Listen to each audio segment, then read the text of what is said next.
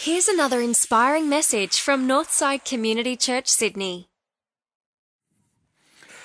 Well, good morning and welcome. I'm Sam, one of the team, if we haven't met, by the way. It's good to be with you this morning. And I'd like to present this thesis Aldous Huxley, Tolstoy, Shakespeare, Jesus Christ, Des'ree, Crosby, Stills, Nash and Young, Taylor Swift. All of, all of them had the same message. They all had the same message, and it's this that you and I, in the realities of the ordinariness of our life, uh, don't stop to wonder what the bigger picture is all about. Do you wonder? What do you wonder about? And we'll probably wonder are we going to make it through the week? Is my body going to hold up? Am I going to be okay? Uh, is, it, is it going to be all right this Christmas? Will this relationship repair? You know, they were constantly caught in the realities of everyday life. But what, like, what do you really, really wonder about? You know, some of you know as a kid, my favorite movie was The Last Starfighter. The Last Starfighter was just one of the greatest movies ever made, frankly. You know, it was about a guy called Alex Rogan who lived in a caravan park in the middle of nowhere, plays this video game and scores the high score. And within five minutes of playing this video game, this spaceship lands in the middle of the caravan park out of nowhere. And it says, uh, Greetings, Starfighter. You have been recruited to defend the frontier against Xur and the Ko-Dan Armada. And this nobody gets swept into this alien spacecraft up into discover all of these different creatures that were living in space, into this giant war that was happening throughout the universe. And all of it depended on him. And as a result, he was the one who saved the entire universe. You can see why it was so inspirational. and you know, there was, there, was, there was not an arcade throughout the 80s. That's right, you know, it's, it's difficult to find an arcade these days, isn't it? One of the tragedies of life. Um, but there was not an arcade throughout the 80s that, that I didn't wish somehow I would see a Last Starfighter machine somewhere. And that just maybe, just maybe, I would get the high score, and maybe, just maybe, that an alien spacecraft would whisk me into space. Is that just me? okay. All right, smarty pantsers. so here's my question for you guys then. Do you still wonder? When did you stop wondering? You know, when you got all grown up,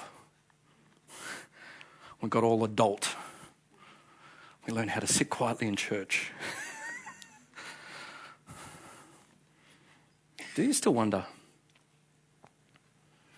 You know, and then you start to wonder, and then your wonder leads to more wondering. Look, before I confuse you, here's what I want to say to us this morning that all of us view the world through a frame of reference, a, a window, if you may, that is, is a way of, of looking at, at, at not only the world, but how it relates to our our future and how our future relates to faith. I heard someone once say that we are irreducibly hope based creatures, that our present behavior is affected by our believed in futures. In other words, that our present behaviors, uh, whether we are people of dynamism and of life and of wonder, totally depends on the lens that we view life through.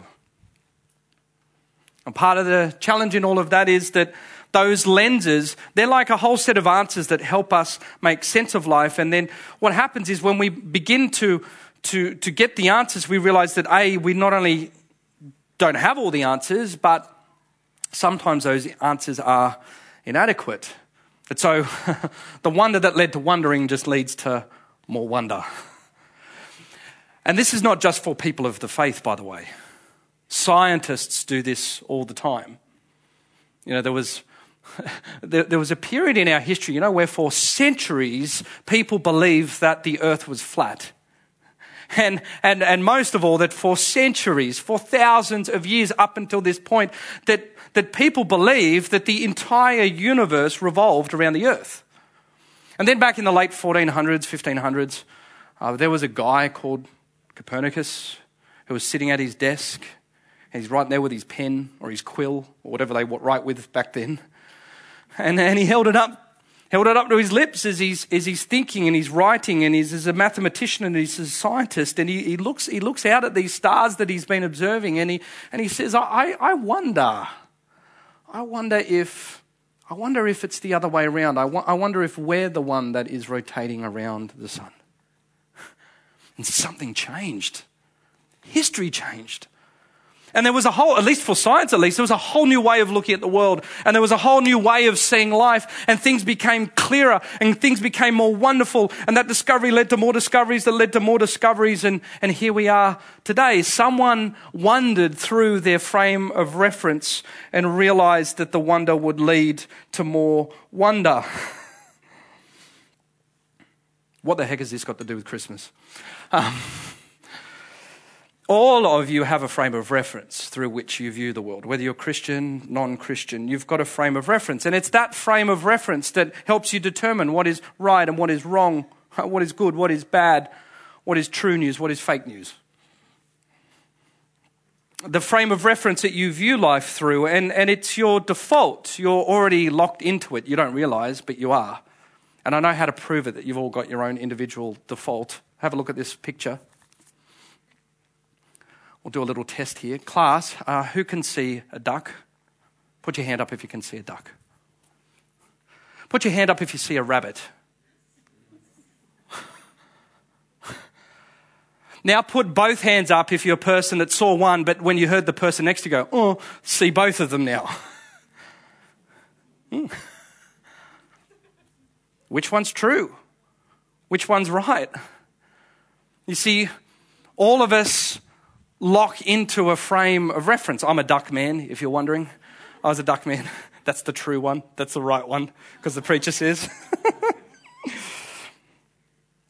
like, if it's, if it's true of this, could it be possible that your default view of the world is a default specific view of the world to you that could be totally different from the person sitting next to you? Some people are still working it out.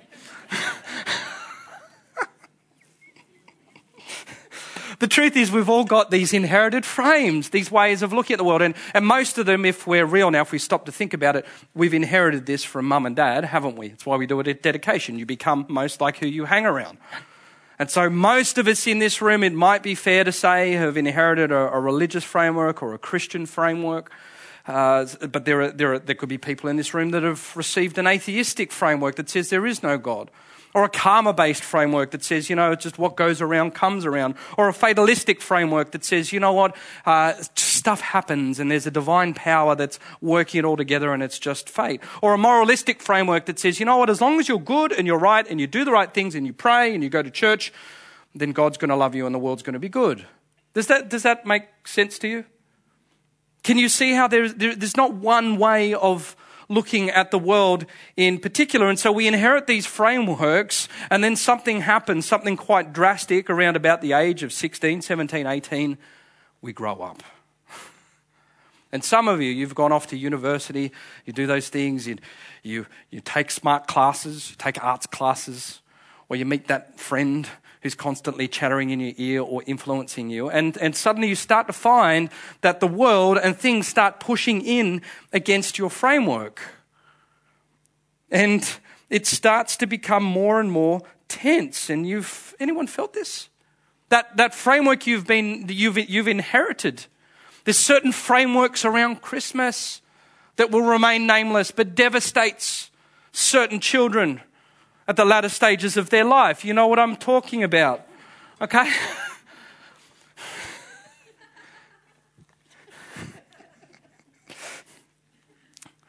Our life begins to push in against it. Hey, have you, anyone here heard the term paradigm shift? Oh my goodness, have we heard paradigm shift? Um, you know, it was, a, it was a phrase that was coined by uh, Thomas Kuhn. He was a scientist. So he was the one that first came up with it before the marketeers hijacked it. Now everything's a paradigm shift. right? And, and so uh, Kuhn says this. Uh, he, he says that, that, that scientific progress wasn't really a long, linear march towards truth, but rather, hear this, a set of alternating normal and revolutionary phases in which communities of specialists in particular fields don't miss this, are plunged into periods of turmoil, uncertainty, and angst. Anyone ever experienced turmoil, uncertainty, and angst? Good, you're very normal. And the good news, if you've experienced that, is that you, you, you are in the perfect place to be in a situation in which there can be a paradigm shift, as, as Kuhn would put it, a different way of looking at the world. I think Stephen, Stephen what does Stephen Covey call it? A, an aha moment. An aha moment. And so suddenly when you move into these moments of turmoil, you have these aha moments. And maybe some of you have felt this. You have an aha moment where you, where you inherit a framework, particularly if you're a person of faith. And you've focused on a, a priest or a pastor or a church or a set of circumstances. And you've been transfixed on that. And you've been so transfixed on it that you've built all of these things as your frame and your way of, of looking at the world. And then turmoil hits and there's chaos, and then suddenly those moments where life circumstances push in, and everything that you thought God would, or God could, or God might, God didn't. And He wouldn't. And so you, you start wondering. And then, if, if, if, if this stuff pushes in against your frame hard enough, you don't just start wondering, but you start wandering. And the wondering leads to wandering. And for some of you, you walked away from the faith because he or she or God or the church or the Bible or whatever it was that you were focused on let you down. And I, I know it to be the case that this morning I speak to people that are either in that situation because they've been here all year or even more importantly, that some of you are sitting quietly in your seats this morning and you feel this and you feel life situations pushing in on you and pushing against your faith framework. And you think that you are ready to wander away from God and you're so afraid of saying it. Dare anyone in the church find out about it? And can I say, if that's you, that, that's great. You've got, all, you've got all the ingredients for a, for a spiritual aha moment. And here's, here's, here's what I'm getting at. This, people are already thinking. He's 15 minutes in and he hasn't even mentioned the Bible. What sort of church is this? I'm getting to it. it's a simple, but it's a very complex verse. I'm not going to give you a heap of it this morning. There is a complexity in this verse, but there is a simplicity beyond the complexity of this verse that is world changing. Don't get me wrong, this verse changed the world. But here's what I want to do. If, if you've wondered and then you've wandered, and maybe you are wondering this morning. Uh, what we want to do in this series is uh, we, we want to invite you to invite Jesus back into the center of your frame of reference this year. Because last time I checked, it's pretty difficult to avoid Christmas. it keeps coming around every year. And there are lots of ways that lots of people try to avoid that. It happens in the Christmas cards, and, and you say happy holidays, and if you want to know how to avoid it, you just look at the marketing campaigns of Woolies and Aldi and all the rest of it this year, at the millions of dollars that go into shaping statements to take Christ out of Christmas. It's, it's very clever. Um, but you, are not going to avoid it. And, and here's, here's what we're, here's what we're going to get to right now as we, as we come into to the word, because I want to set this up the way that John was setting this up to be preached. This amazing letter that he did. I, I want to ask you this in inviting Jesus back into your frame of reference, if you're not a believer, if you're not yet following him, if you have wandered from the faith, would you be open to considering that, that you've got a frame of reference that is unique to you and sees things a little bit different from us? But it's changeable. And that's exactly what John does when he preaches through his letter one of the greatest first line statements of every great introduction, of every great book, of every great chapter that was written throughout literary history. In the beginning was the Word, and the Word was with God, and the Word was God. And the Word became flesh and made his dwelling amongst us. We've seen his glory, the glory of the one and the only Son who came from the Father, full of grace and truth. John chapter 1, 1 and 14. Now, that is an incredibly loaded statement in there, which uh, we have to unpack a little bit because that, let's be real, that just sounds obscure. You know, in the beginning was the Word. It's almost like Sesame Street, word of the day. You know, it's just, in the beginning was the Word, and the Word was with God, and the Word.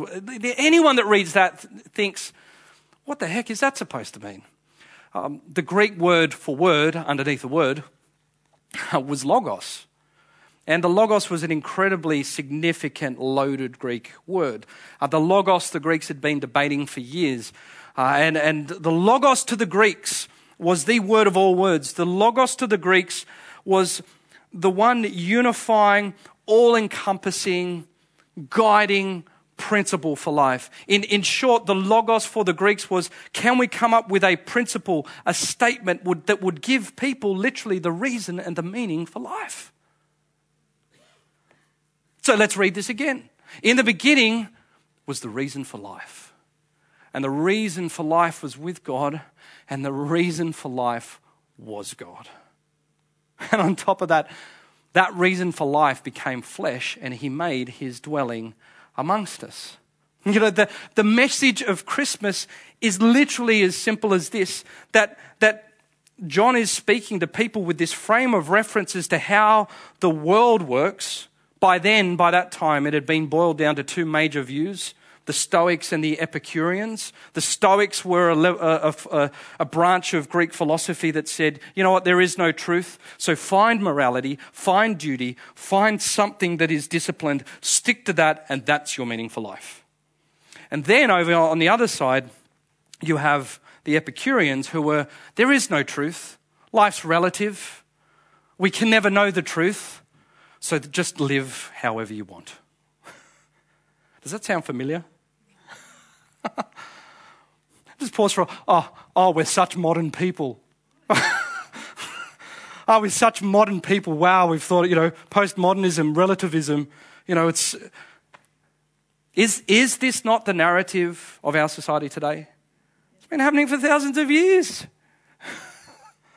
there, is, there is no truth. Everything's relative. And so John comes into that type of cultural setup, which, by the way, shows you the power of the gospel, no different from what we're dealing with today. And he says, guys, it's not about duty and it's not about going nuts and eating as much lollies as you would like.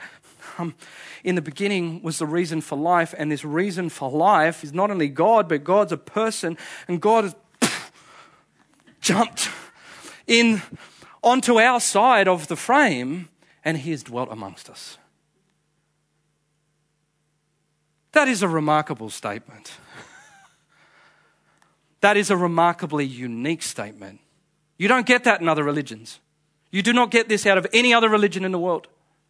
And that's what makes it so. you, know, you know what this is? You know, you know what this was with John? it was history's first paradigm shift. Yep, John got in there before the marketers and all the rest of it. And what, he's, what he was saying to his audience, and by the way, he says it to you this morning if you are yet to accept Jesus Christ as your Lord and Savior. What he's saying is, you are not people who lack faith. A Christian is not someone that is someone who has a big faith, and a non Christian is someone who's got the inty faith, and they've got to be like the big faith people. No, a Christian is someone who's merely had a spiritual paradigm shift. And it could happen to you this morning when you hear these words and you begin wondering again and you've been thinking and you're seeing your frame of reference and you're, you're unbuckling from all of that. And then something happens by the power of the Holy Spirit and something stirs within you and you have, you have an aha moment.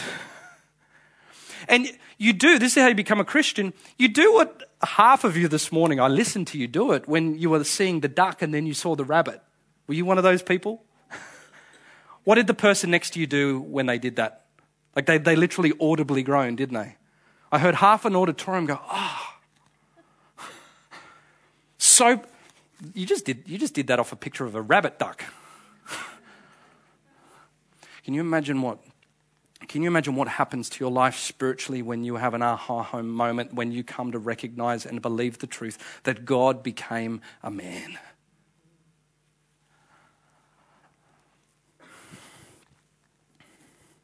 What are you going to do with that?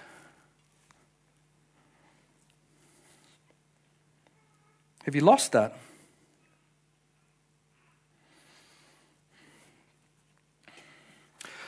can I suggest to you that that will that simplicity on the other side of the complexity of all of that stuff. By the way, you could preach 52 weeks just on that first verse. We won't do it to you, but you can.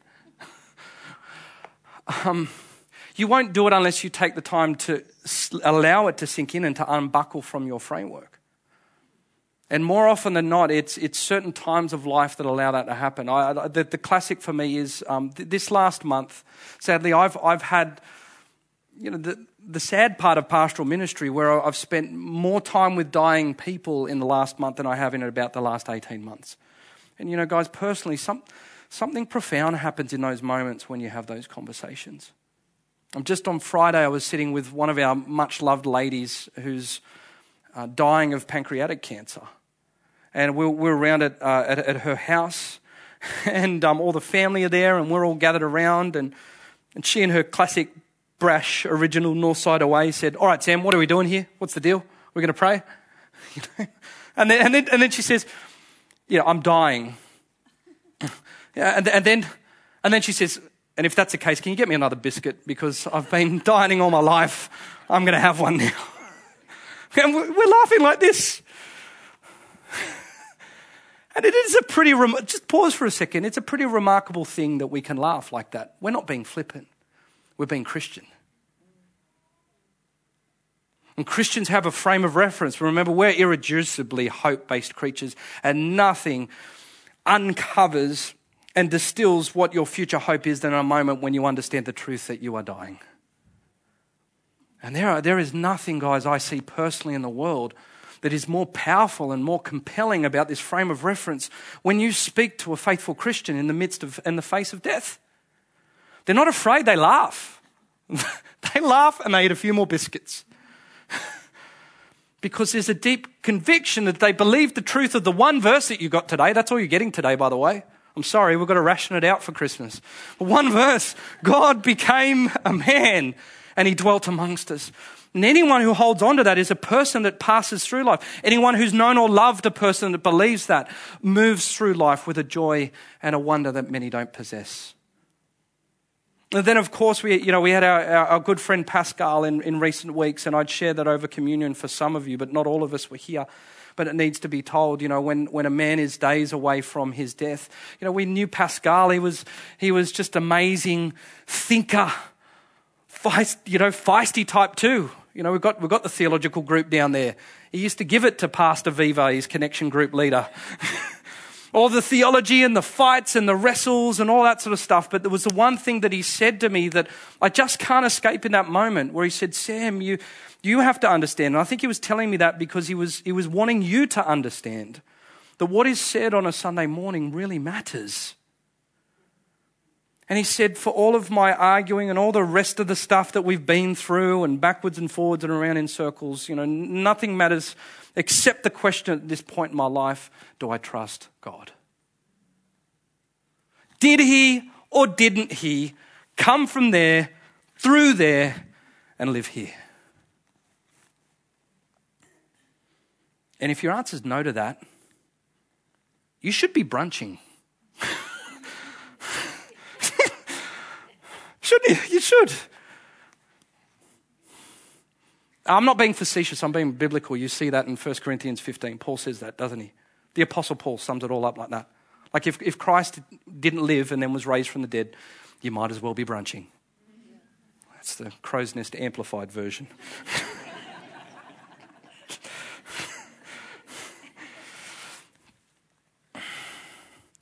These dear friends had a frame of reference that gave them a resilience, and a joy in the face of the scariest thing that we spend most of our lives trying to avoid. And that is available to you this morning. If you're willing to uncouple from your inherited framework this morning, if you're willing to consider the truth of what John was saying was just not some spiritual gobbledygook, but he thought about it and he knew how we worked as humans. And most of all, he says, I witnessed it. I saw him, and I, and I will go to the grave. And luckily for him, he was just about the only one of the disciples that didn't. Everyone else was killed because of what they saw. But he said, I'll go to the grave if I have to, to let you know that we saw God who has become a man And of course, at Christmas, that only happens if it was a baby. what are you going to do with that? I think we, we overly cushify Christmas. And we over babyfy Christmas. And we think it's sweet and we think it's sparkly. but it's far deeper and it's far more profound than that. Look, if you're a person who's wondered, and then your, your wondering has led to wandering because a pastor or a priest or the church or Christianity didn't leave, um, live up to its expectations for you, can I ask you to consider um, this that what is it that, that the faith that you think you had at that point in time was fastened to? And to wander back this way this year at Christmas. But I'm conscious I also talked to a room full, majority full of Christians this morning. And some of you are probably thinking, well, what's all this sort of framework stuff got to do with Christmas? Where's the love and the peace and the joy? Where's all the nativity stuff? You know, like where's, where's, we've done some carols. Where, where's all the classic Christmas stuff? You know, look, here's what I want to do this morning, and, and I'm, a bit, I'm a bit nervous about it. I don't do this often as a pastor, but I've prayed about it, so I'm feeling okay with it. Here's what I want to do this morning. If, if you're a Christian here this morning, I want to call you to repent. I want to call you to repent. Now, now, before you want to throttle me, you know, you're thinking, what do you want about, son? You know, it's not the 18th century. This is not a Spurgeon sermon. You know, what's going on? We're modern people. You know, I think here's the problem repentance has been hijacked for years, the word repentance, you know, we've, we've come to think means, you know, repentance means to, you were once sort of traveling in all of your horrible, wicked, sinful ways, and you need to repent and you need to turn 180 degrees and you need to move back towards Jesus. Anyone ever heard or felt that was the definition of repentance? Yep. And uh, I struggle with that because I know this church and I love this church and I love the people in this church. And I can tell you 90% of the people are not in that category. You know, you've, you've got about five degrees to go. About five. Some have got two. but it's never what repentance meant. The Greek word for repentance is meta noyete. Meta, think above, think beyond. Meta noyete, your thinking, your notions. Think about your notions. Think about your thinking.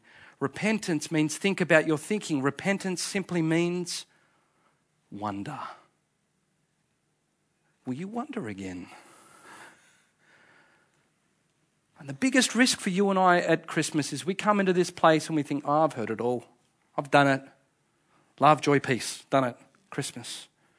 No, no, no, no, no. There's not, that, that wasn't the message of Jesus. Jesus is, what was Jesus' primary message throughout all of his life? The same message over and over again. His message wasn't, come to me because you're a horrible, horrible, rotten, sinful person. His message was not, um, you know, you need to go and be a very good person and then God will accept you. No, his message was, repent for the kingdom of heaven is at hand. His message was metanoete, think about your thinking because I'm telling you, my kingdom is right in front of your nose. You know what Jesus' message was to you and it is to us this morning? Maybe it's a rabbit. Maybe it's a rabbit. And you've, you've been looking at it the wrong way your entire life. You think you've got me. You think you understand Christianity. Or you're so despondent with this world and its selfishness and its loneliness and its sickness and its darkness that you're over it. The kingdom of heaven is right in front of your nose. Maybe it's, maybe it's a rabbit. He says, The only thing I need from you this Christmas is that you would open yourself up to wonder again, to repent, to think about your thinking, and to wonder again. Let's pray.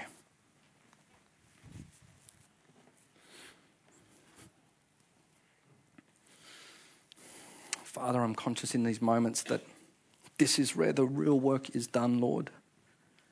I'll be praying over every person in this auditorium this morning that um, there would be a freshness, that there would be unshackling, that there would be openness, that there would be softness, that there would be willingness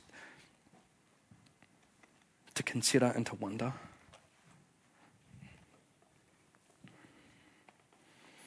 I particularly pray for anyone that is in a space this morning, Lord, that has wandered from you.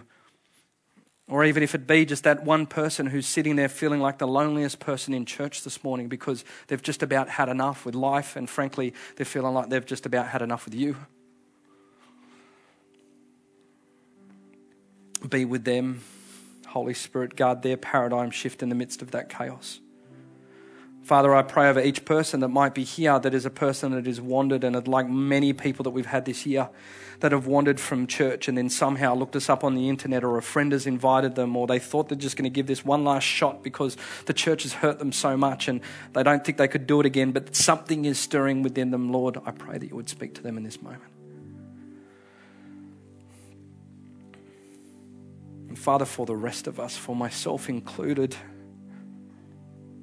I would pray in the midst of all of the stresses and the pressures and the realities and the deadlines and the family issues, all the stuff that is happening in Christmas this year, that, that Lord, just even if it be in these final moments of silence together, that you would um, reawaken our hearts to that childlikeness that so many of us resonate with. That's why we love what we love when we see the little children and their faces and grandkids and children and the rest of it because it stirs at our very soul.